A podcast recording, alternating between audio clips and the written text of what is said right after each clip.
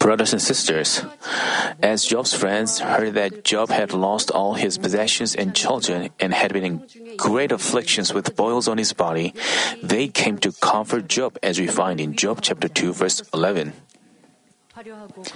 Job, who was once gorgeous and healthy, had become so wretched to the point where his friends had trouble recognizing him. Seeing him, they raised their voices and wept and spent a few days without saying a word. But as Job lamented over his position and resented God, the three took turns advising Job. Job fought back and refuted every rebuking word his friends gave, saying that he was righteous and God was bad. His friends who came to comfort Job disputed with him. They rebuked and criticized him. Even at this point, Job pointed out uh, Job pointed out their transgressions all the more confidently and disregarded them, saying that they were less than him, and disputing went on and on. As his friend, as his third friend Zophar finished talking in chapter 11, Job refuted every word he said from chapters 12 through 14, claiming that he had no fault, but God distressed him. From the three friends took turns advising him. They spoke briefly, but Job uh, talked back to them with long words. We have seen that. From chapter 15, his friends started disputing again.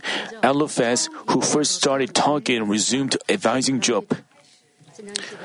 In the last session, in chapter 15, verses 1 through 3, Eliphaz disregarded Job, saying that he lacked wisdom, and all Job had said was a useless talk.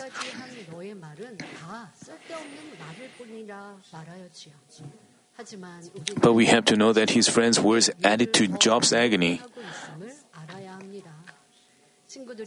As his friends giving rebuking and condemning words, not those of truth, goodness, and love, Job kept on disputing with them and speaking evil. If one had no evil, he would say good words, even when someone tries to provoke him. But as for a person who hasn't changed himself perfectly, he can say many words untru- he can say many words of untruth as he keeps on disputing. So, when you talk with someone, you have to refrain from saying a lot of words in disputing. Then you provoke others' feelings more. You make him feel more agitated. And that's what his friends were doing. We shouldn't do that. Thus, when someone is not ready to accept our word, no matter how true and good it is, we have to stop talking. You shouldn't say like, I tried to change and enlighten him and help him repent through my advice, but he didn't admit himself but gave excuses. So we raised our voices and ended up disputing.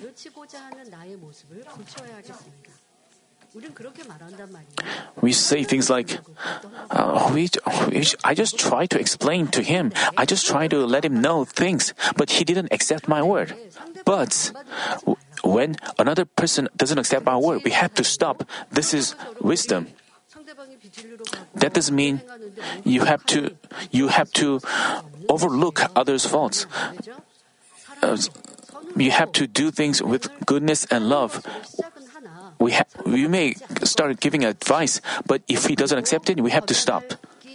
And uh, before we give advice, first we have to uh, check whether we have ill feelings, whether we have some um, desire to um, point out his fault.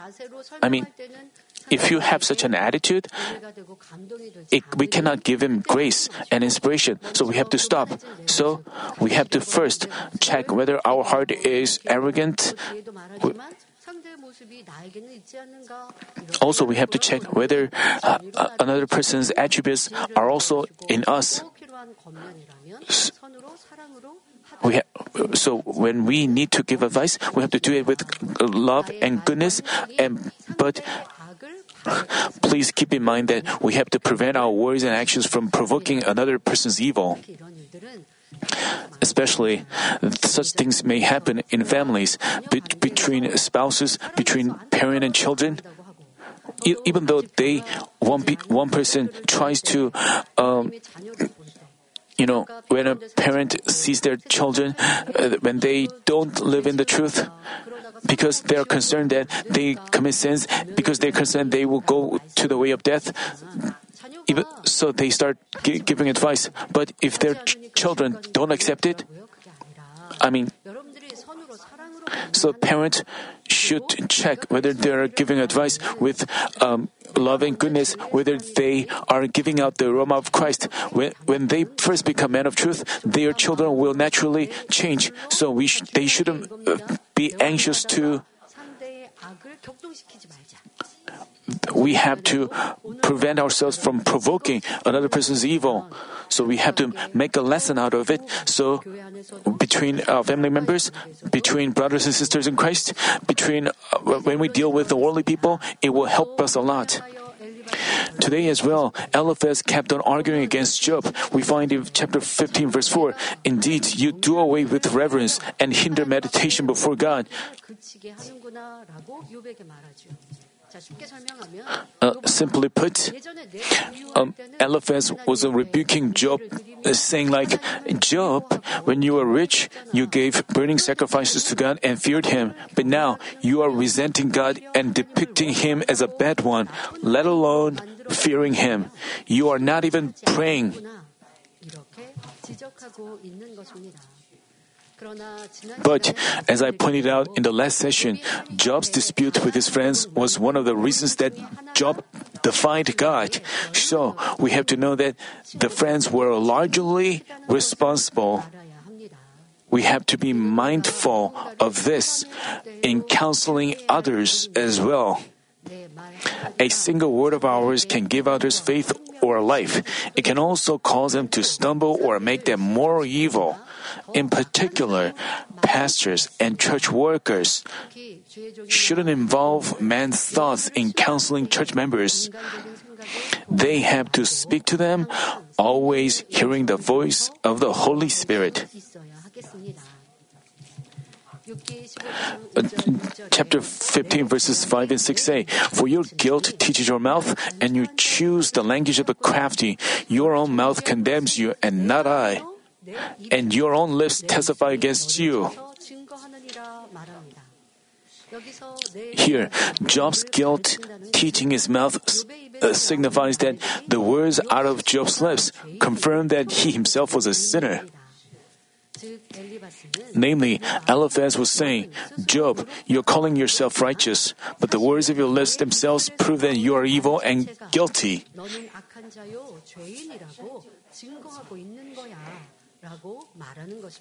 Then, why did Eliphaz say that Job was crafty?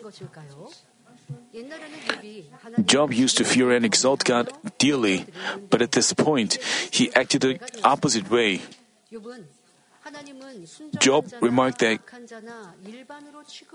Job remarked that God equally treated the innocent and the evil. He also described God as bad, saying that he blessed the evil and led the righteous onto the way of destruction. Job used to teach and help out many people with his virtuous words, but then he became big mouthed and speak worthless words. Seeing this, Eliphaz pointed out that Job had the language of the crafty, but Job's inner heart was never crafty. As we find in Job chapter 1, Job was an upright and innocent man. Of course, the words uttered by Job so far are not right in light of the truth. By faith, we are not to look at the state of things in reality, but anticipate the works of God who creates things out of nothing. Also, if Job had indeed feared God, he would have obeyed according to the words like, Rejoice always, give thanks in all circumstances. Even though Job had areas where he was wrong and fell short, his inner heart was not crafty. His inner heart was not crafty. The friends had provoked Job as they pleased and then judged him based on the words coming out of his lips. But we shouldn't pass judgment on a person based on his outward words and actions alone we see many cases where people end up saying ridiculous things that are not from their heart, don't we? Before a person becomes sanctified, oftentimes his words are not in line with his heart and his actions don't match his, match his words. That's why the Bible says that when we when our words are perfect, we are a perfect person. Before we become such perfect person, we may make mistakes in our words we don't even so we have to examine our words and actions. We may think so we have to examine every word we said. We have to know that uh, our angels, our God, listened to them, and there is a judgment for that. We have to reflect on ourselves in the truth and repent right away. And and our words serve as a mirror to reflect on our. To, you know,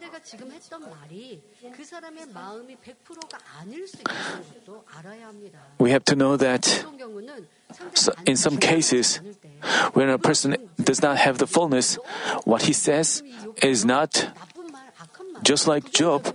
He says negative words and evil words. But uh, and as we listen to his words, we may think he he doesn't have faith at all. He is such an evil person, and we may make judgment on him. We shouldn't do that. Yes, he, what he says is uh, what he says is evil, and le- it lacks faith. But before we become perfect, sometimes we have ups and downs. So when we don't have the fullness, when we are provoked, we may say things that are not. So, just like Job, uh, just uh, uh based, but we shouldn't judge people based on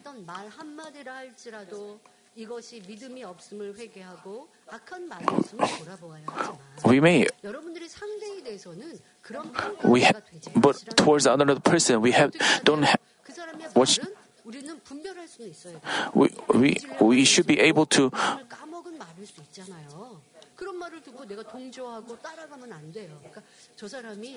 When someone says, things.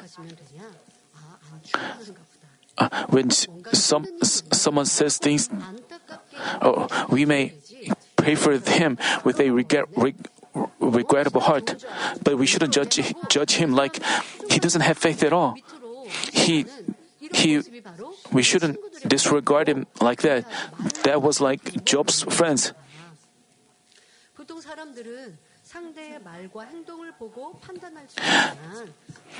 At this point, people may judge based on his words and actions, but God looks at his heart.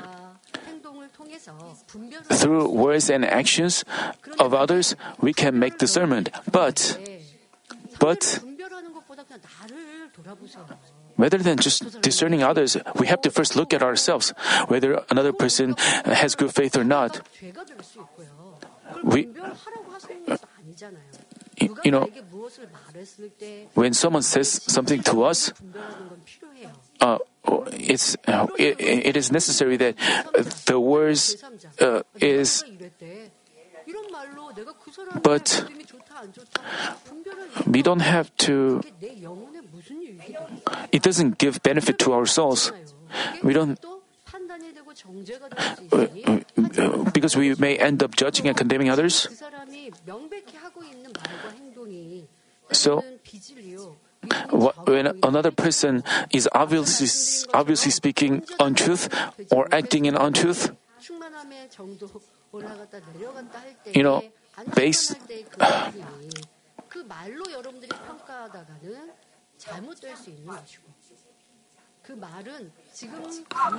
What he,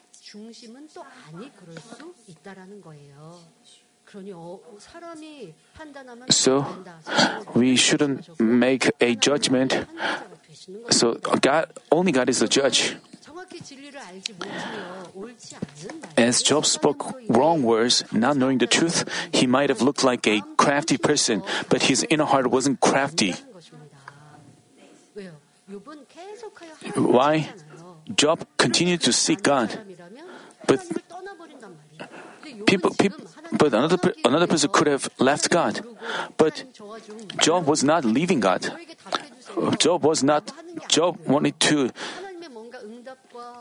Job wanted to receive some answer. Job wanted to figure out why because he was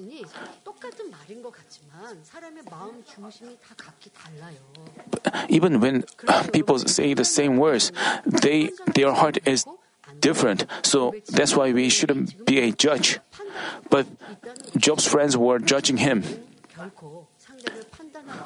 Therefore, we should never judge and criticize others. Eliphaz criticized Job, saying like, It's not me who've condemned you. Your lips themselves are condemning you. But actually, Job's friends had no qualification to, to criticize Job as well. The reason was they'd provoked and enraged Job by giving all kinds of rebuke, causing him to let out evil. It's the same when we see two persons fighting. They start off with an argument, but as it gets worse, but as it gets worse, they begin to curse. Each side insists on his being right, saying, I have no fault. He started first. But from the eyes of a third party, both have an evil heart.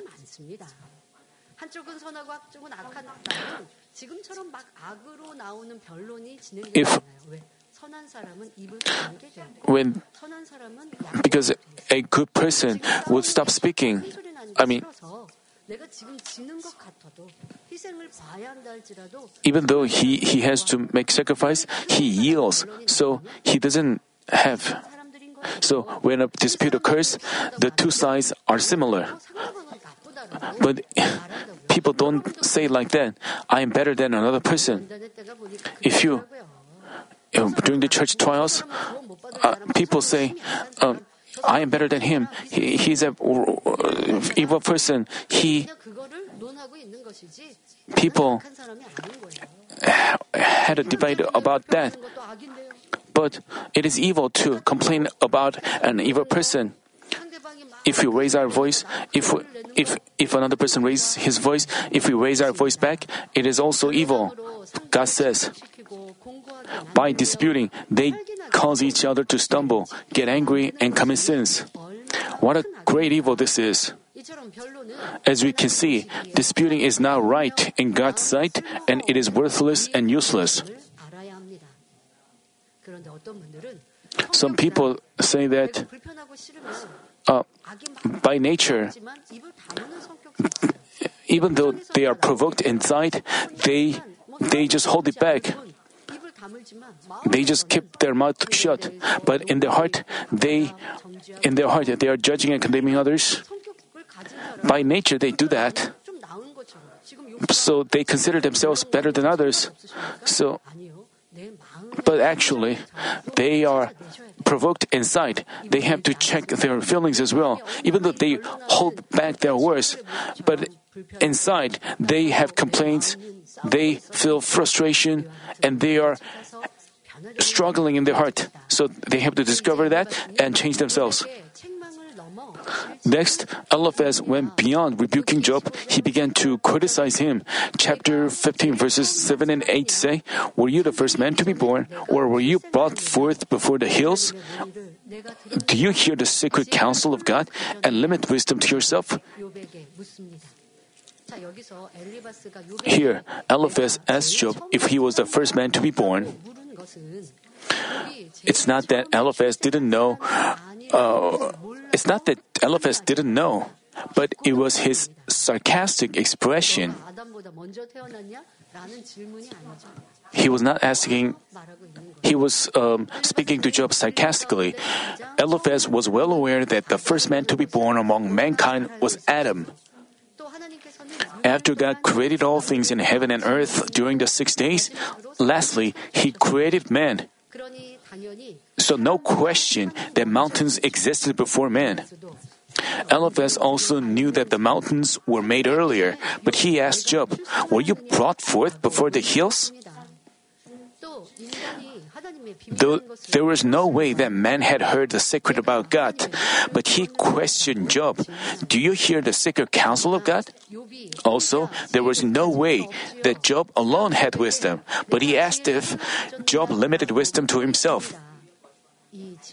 All these questions were the reflection of Eliphaz's disturbed heart against Job. Then, how is that Job's friends were so disturbed in heart? It's because Job had disregarded them with words.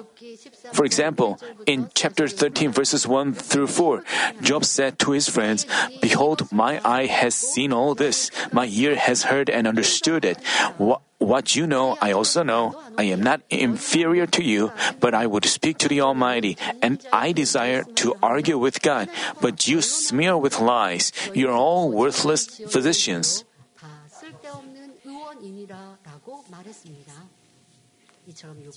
As we find in the verses, Job arrogantly proclaimed to his friends that he would only argue with God because they were no match for him.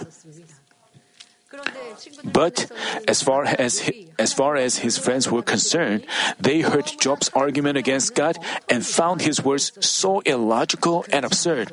His friends' hearts, which had already been disturbed, went worse. Because Eliphaz felt like Job was this stubborn guy who put on airs, he bitterly criticized him.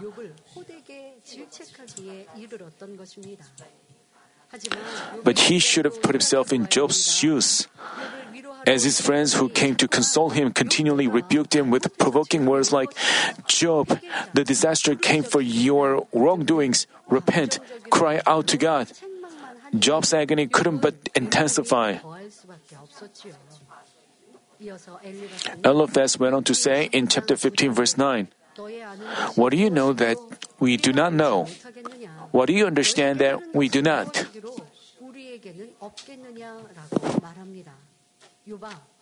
In striking back, Eliphaz was saying to Job like, Job, we know what you know. We understand what you understand.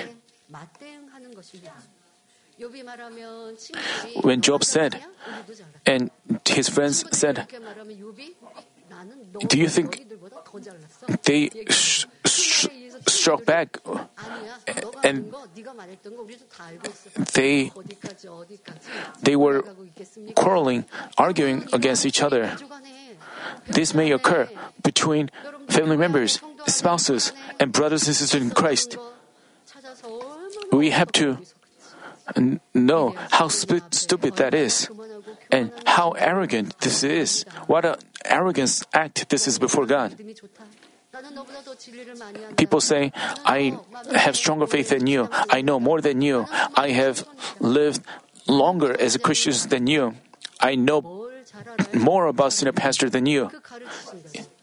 If someone really knows about senior pastor, he has to uh, lower himself and make sacrifice. But why do people try to teach others and judge others with the knowledge they know? Actually, they are not knowing the truth. They are not. They are ignorant about the truth. We have to know that disputing gives us no benefit, and when we dispute, the Satan works. So that's why even if they pray, they cannot receive answer. Also, when peace is broken in the church, they cannot answers don't come. When there is argument among spouses and family members,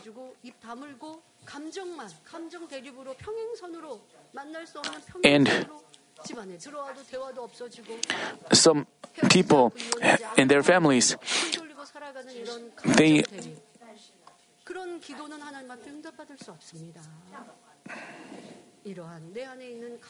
so we have to discover ill feelings, discover um, discover our insistence on ourselves.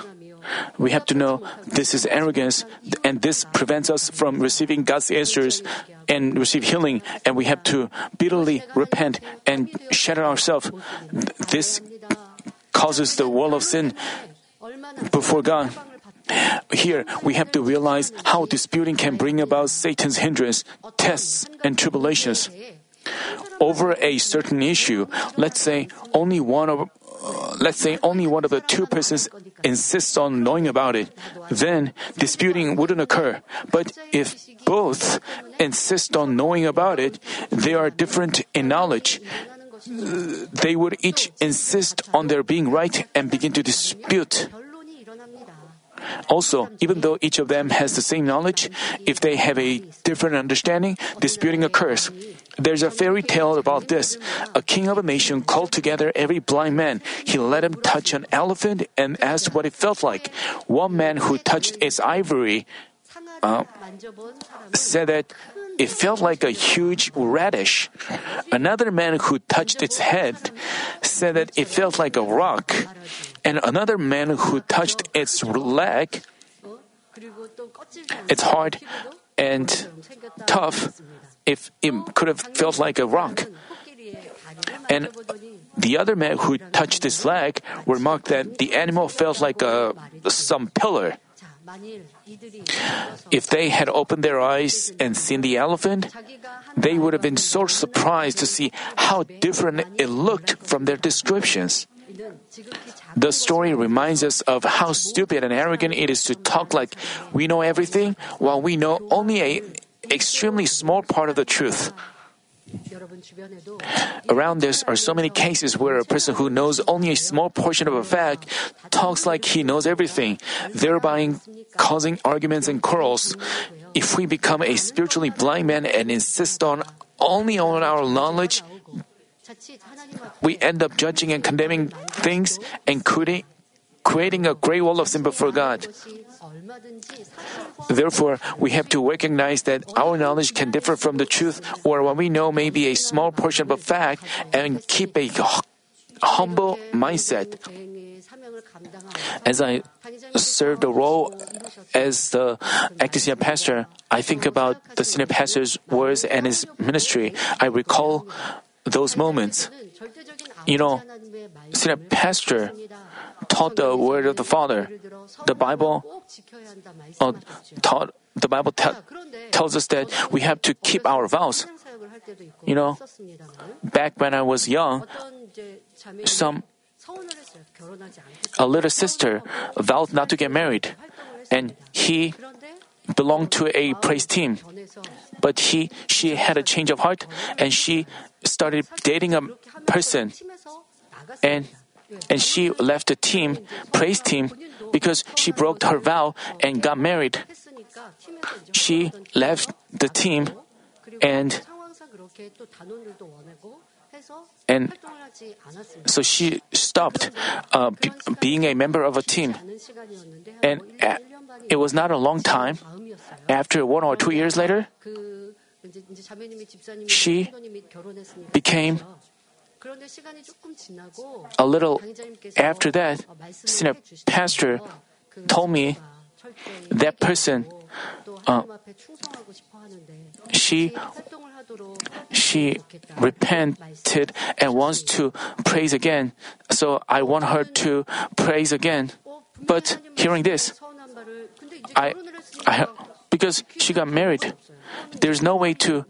She already broke that vow. But senior, what did senior pastor say?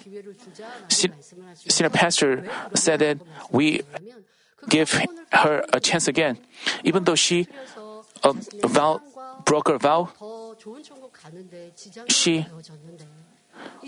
already. But if she doesn't ha- even have an opportunity to work hard, faithfully for God, how could she have a chance?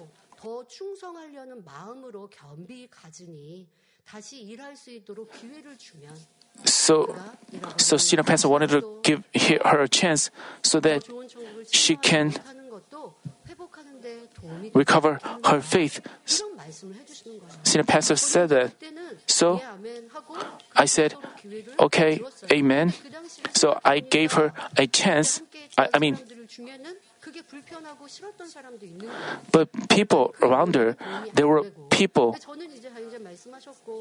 So because senior pastor told me that, I said yes, and I did as senior pastor advised. But after you know, as I uh, serve as an acting senior pastor, there are people who disobey, but if I just follow the law and kick them out, what would happen? Who would receive salvation? Who would uh, try to advance to a better dwelling place? Who would g- get a chance to work faithfully? So I remember how senior pastor acted. Sina pastor wanted to save that person. Sina pastor wanted to lead her to a better dwelling place. But Sina pastor didn't want to uh, disregard the word of God. So senior pastor wanted to fulfill the word with love. It's because that person repented and she so, she, so senior pastor wanted to give her a chance to work even more faithfully and give her more opportunities. But people who had strong righteousness, they argued because she broke her vow, she does, she does not deserve a chance. She, uh, this is lack of love. But this is how to fulfill the law with love. Senior pastor has acted that way. So senior pastor let her uh, become more faithful and and at the same time, she, he also taught us not to break the vow. So, senior pastor demonstrated both uh, justice and love. So, senior pastor tried to guide us uh, that way, he continually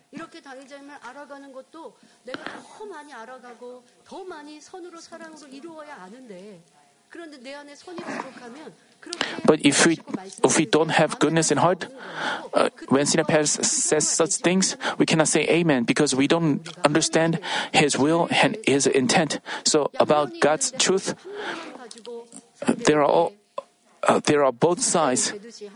But if we evaluate others with, uh, so we can,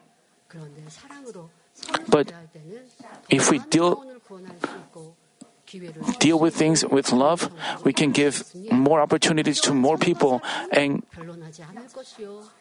with goodness and love, we wouldn't argue and we wouldn't want to. We have to achieve such love through this trial. Job and his friends insist on their opinions within the limits of their knowledge, disregarding and judging one another. Among brothers in faith, one may start arguing with another over a trivial matter. If, if they keep on insisting insisting on their thoughts without yielding, they can develop ill feelings and get angry. They become enemy of each other. They they hate working with one another. They avoid. This is making of an enemy. Such people insist on their being right and break peace.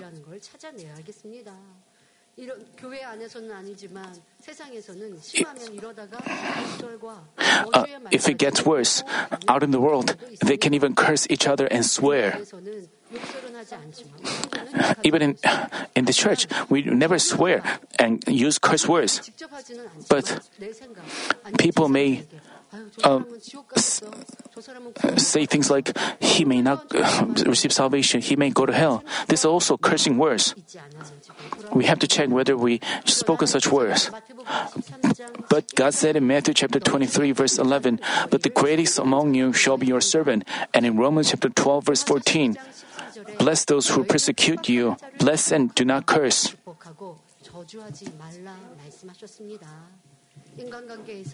In our relationship with others, if we obey the word of God, we can see God's work. But if we violate it, we cannot. As we misunderstand, provoke, and do evil against each other, how could we possibly make God work? such things uh, not happen not only in church, but it, it may happen in our family. Once you become a man of truth, I mean, I mean, you would uh, yield. You would, uh, if you deal with others in goodness, the light of truth comes out of you and you move another person's heart, as your good deeds pile up, you can even make peace with your enemy. Even out in the world, even in your workplace, as you do so, God's work or the work of the Holy Spirit happens. Let's say someone persecutes us, not knowing the truth. If we curse him even while knowing the truth, we have to know that we are more evil. We are more evil than worldly people who don't know the truth. We have to know that. When we deal with an evil person in good, good prevails for sure. This is the law of God. For this reason, God said in Romans chapter 12 verses 17 and 18, never pay back evil for evil to anyone. Respect what is right in the sight of all men if possible, so far as it depends on you, be at peace with all men. And in Romans chapter 12 verse 21, do not be overcome by evil, but overcome evil with good. Even if we try to make peace on our part, when when another when another person doesn't accept it, we cannot help it. Still, if possible, we are to pursue peace with all men. We see so many cases where a person obstinately insists on his pride to defeat others. We shouldn't become such people. This is being defeated by evil. We have to overcome evil with good. But not, not only in our church, not only we have to apply this in our family, in our workplaces. Think about this. When, when someone disturbs us, when someone agonizes us in our workplace, we have to check whether we dealt with them with good words, oh, whether we ignored or disregarded him, whether we um, expressed our ill feelings. We have to check whether we express our evil with force, whether you know, if you feel ignored, that means you have pride. You may say, because that person is ignoring me, I feel ignored. But if we have goodness, you know, you know, some people have some people have a, their unique way of so we, we don't have to feel hurt. We can just understand Him. We don't have to feel hurt or offended. We, ha- we don't have to feel ignored. And you, we don't have to pay Him back with evil. Instead, we have to overcome evil with good. What about our Jesus? Even though our Jesus had much power, he never argued with anyone. Back in his time, the high priests, priests, the scribes and the Pharisees persistently threatened and plotted against him. He manifested marvelous power that cannot be done by man and presented enough evidence so that people could believe him to be the Son of God. Yet the evil refused to believe. But the good hearted believed him to be the Son of God and the one who came as their Savior. Having become spiritually blinded by their evil, the high priests, the scribes, and the Pharisees couldn't recognize Jesus. Instead, they claimed that Jesus disgraced the name of God, trying to capture and kill him anyhow.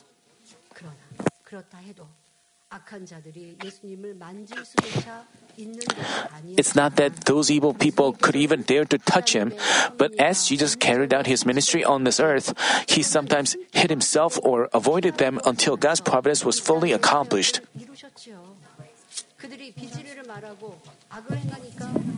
Even though they spoke untruth and acted evil, it's not that God pointed, uh, Jesus pointed out their evil.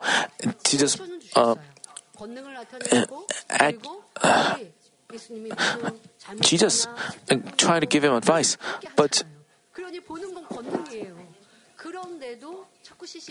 and pe- even though those people watched power, they tried to find fault with him.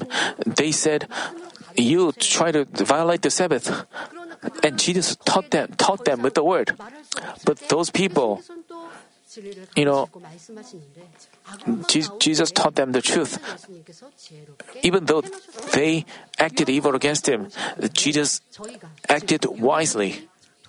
So, so we find in John chapter 8 verse 59, therefore they, the Jews, picked up stones to throw at him, but Jesus hid himself and went out of the temple. It's not that Jesus lacked power or spared his life. As the Son of God, he revived even dead people by giving a single command. He opened the eyes of the blind, calmed the winds and waves, and even walked on the water. Yet, to fulfill the Father's providence, he sometimes hid himself wisely or silently waited for the time. Also, he didn't argue with those who wouldn't understand the truth but developed misunderstanding. He just avoided them in silence. He was never being a coward, but he was only acting in the truth, as said in Matthew chapter 5 verse 39, do not resist an evil person.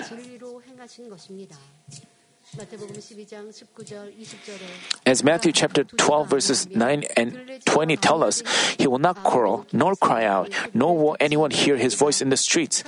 A better reed he will not break off, and a smoldering wick he will not put out, until he lead justice to victory. He never quarreled with anyone, neither did he cry out. We have to have this character of Jesus.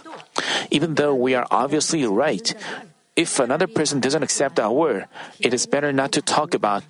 Uh, it's better not to talk, but wait.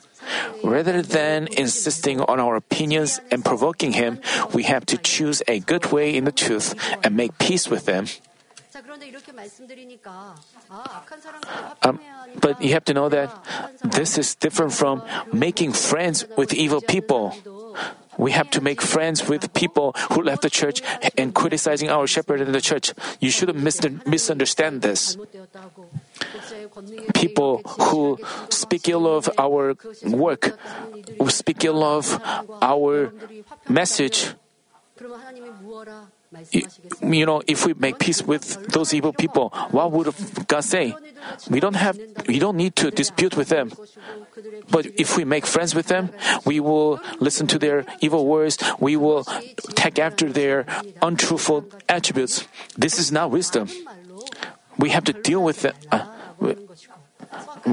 there's no need to dispute with them. When also, when someone is evil, uh, we sometimes need to keep a safe distance with him, and we need wisdom. Next, Eliphaz said in chapter 15, verse 10 Both the gray haired and the aged are among us other than your father. Here, here, Eliphaz mentioned the appearance and physical state of his friends. We find that among them were aged men with gray hair, and that one of them was older than Job's father.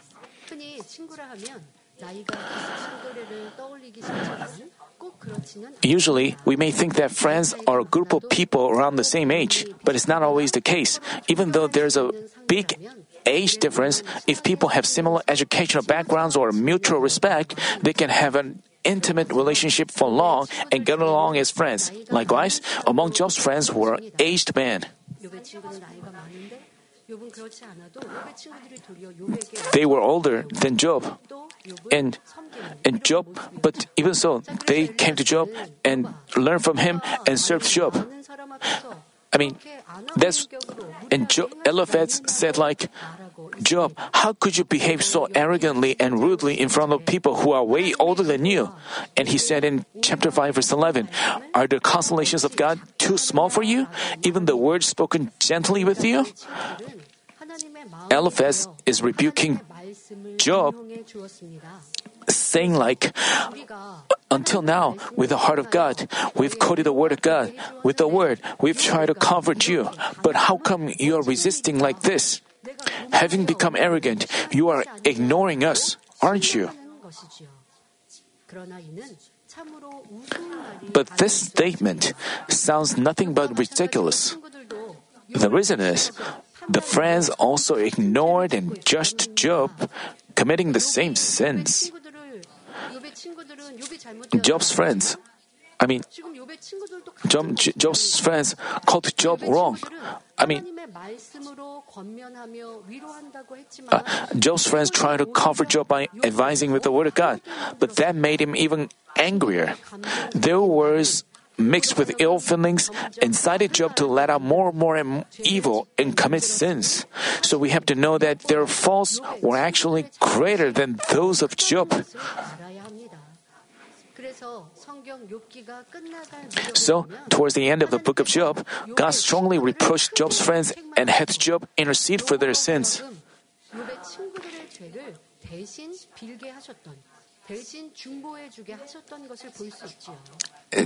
God had Job intercede for their for his friends. So who was better? Job was better, actually.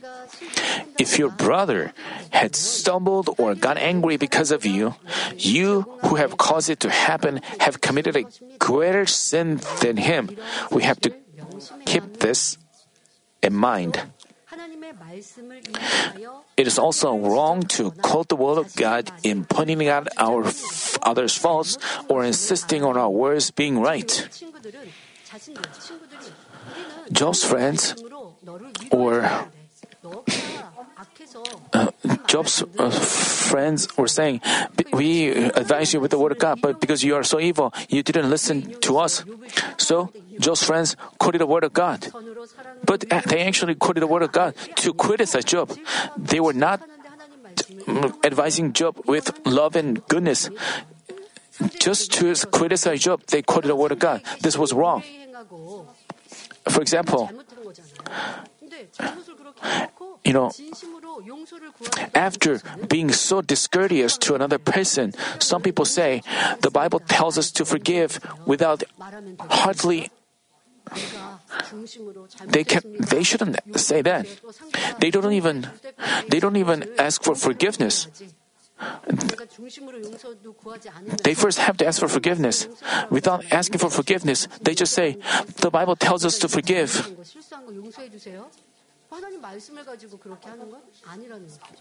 They quote the word of God, but they are wrong. If also, if we say to a person who is so upset, you provoked him, but you say the Bible tells us not to get angry. They quote the word of God. It's like putting oil into fire. Sh- you shouldn't quote the word of God that way. You are at fault. You shouldn't think like Eliphaz.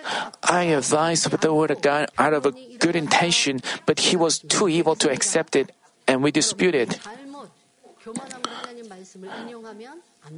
If you quote the word of God with arrogance, you shouldn't do that.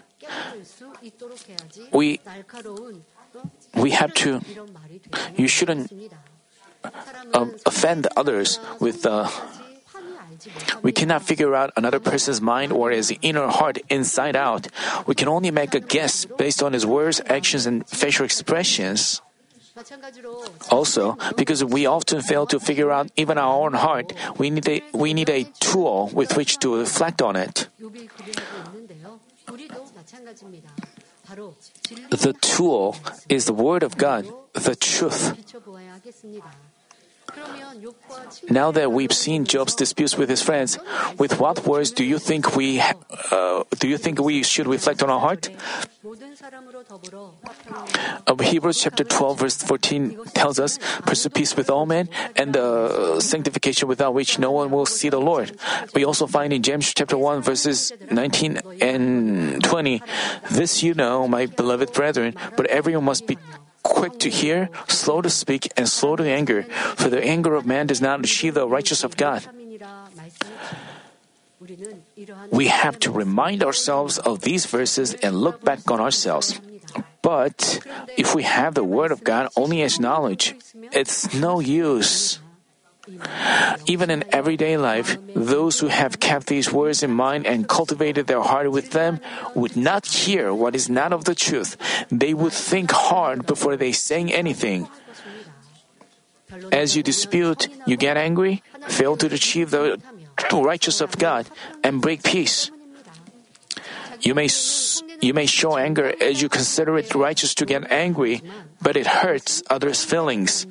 And we have to keep in mind that getting angry itself prevents us from achieving the righteousness of God. Therefore, I ask that you consider the Word of God that is alive and at work to be the lamp and the light in your life and experience change in life day after day. Brothers and sisters, there is a saying, the pot calls the kettle black. As we can tell from this saying, people are good at seeing others' speck while they have trouble finding their log. While those around them are well aware of them, they themselves don't know about them. Job's friends were still passing judgment based on his outward attributes. Job was also seeing his friends' blemishes rather than discovering himself. That's why their disputes went on. As 1 Timothy chapter 5 verse 22 tells us not to share in the sins of others, but keep ourselves free from sin, we have to first make our heart holy rather than pointing out others' sins. While we commit sins and evil, we are not qualified to judge and condemn others. While we've got so many things to repent of and much evil, if we give a rebuke and advice to another person, how could he be strengthened to change? God, the Holy Spirit, wouldn't work for us. So, so he would feel offended and resentful by our words, and disputes and quarrels would occur. Then, what should we do? We have to change ourselves quickly. As we as we advise others while not committing sins, the Holy Spirit would work and touch them. Moreover, even if we don't give them a rebuke and advice, the aroma of Christ that comes out of a man of truth would give them awakening and change them. Therefore, we should first reflect on ourselves and change into men of truth. Hopefully, even if you happen to find out others' shortcomings, you can trust them with love, bear with them, and pray for them as good believers. By doing so, I pray in our Lord's name that wherever you are, peace comes and joy overflows.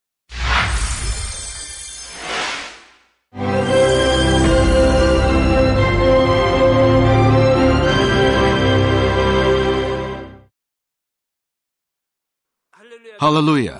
Almighty Father God of love, please lay your hands on all brothers and sisters receiving this prayer here in attendance. Lay your hands on all the members of the branch churches and local sanctuaries, and all the GCN TV viewers, and those who are watching via satellites, cables, and internet all over the world, transcending space and time. Plant faith in their hearts and drive out their negative thoughts and doubts let all the trials and afflictions leave them.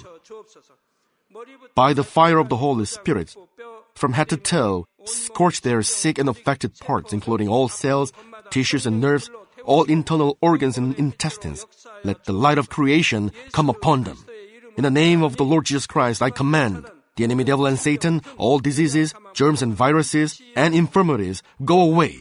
Let the light shine on them scorch their incurable and long-term diseases by the fire of the Holy Spirit. Burn all kinds of endemic and contagious diseases like malaria. Be cleansed and made well. All epidemic diseases, such as colds and fever, go away from them. Protect them from any kinds of germs and viruses and bacteria. Heal them of all kinds of cancers like stomach cancer, lung cancer, liver cancer, breast cancer, womb cancer, intestinal cancer, and all other diseases like AIDS, leukemia, cerebral apoplexy, high blood pressure, low blood pressure, heart disease, lung disease, diabetes, women's diseases, thyroid diseases, and all inflammations. Let them be made whole from polio, stroke, arthritis, herniated discs, and many others. Let all kinds of pains disappear from them, like back pain, headache, and neuralgia. Set them free from epilepsy, autism, depression, neurosis, and all other mental diseases. Loosen them from all kinds of paralysis and let them get up, walk, and jump. Let them regain good eyesight and restore good hearing. Let the blind open their eyes and the deaf come to hear and mute begin to speak. Heal them of after effects of all kinds of accidents. Restore their ruptured and broken bones. Restore them from burns and let the heat and burning sensation go away from them. Father, let there be no scars left. Be cleansed from all kinds of drug addictions and poisoning. Father, regenerate dead nerves, tissues, and cells, and bring the dead back to life. Father, please bless them to conceive a baby. Bless them to conceive a baby. In the name of the Lord Jesus Christ, I command the enemy devil and Satan, the ruler of the air, the evil forces, and their servants, go away from them. Go away, you evil spirits, unclean spirits, deceiving spirits, spirits of falsehood, separating spirits, and all forces of darkness. Loosen all bonds of wickedness and darkness, and go away from them. Let the light shine on them. Father God, give them strength to cry out in their prayer, and empower them with the power to cast off sins and become sanctified. Let them be in good health as their soul becomes prosperous, and let their family be evangelized. Protect them from all kinds of accidents and disasters, and bless them to lead a successful and prosperous life in everything. Please protect your children, their home, their business, and their work by the fiery hedge of the Holy Spirit, with the heavenly host and angels, and with your blazing eyes. Give students wisdom and understanding, and fill their hearts with more passion and desire for study. Keep their hearts and minds from worldly things, and plant into their hearts more fervent love for God. Bless your children and let them give glory to you in everything they do, whether they eat or drink or whatever they do. Let them confess and testify to the living God. I've met God, I've experienced God, and received His answers and blessings. Father God, thank you. Let all glory be to you alone. In the name of our Lord Jesus Christ, I pray. Amen.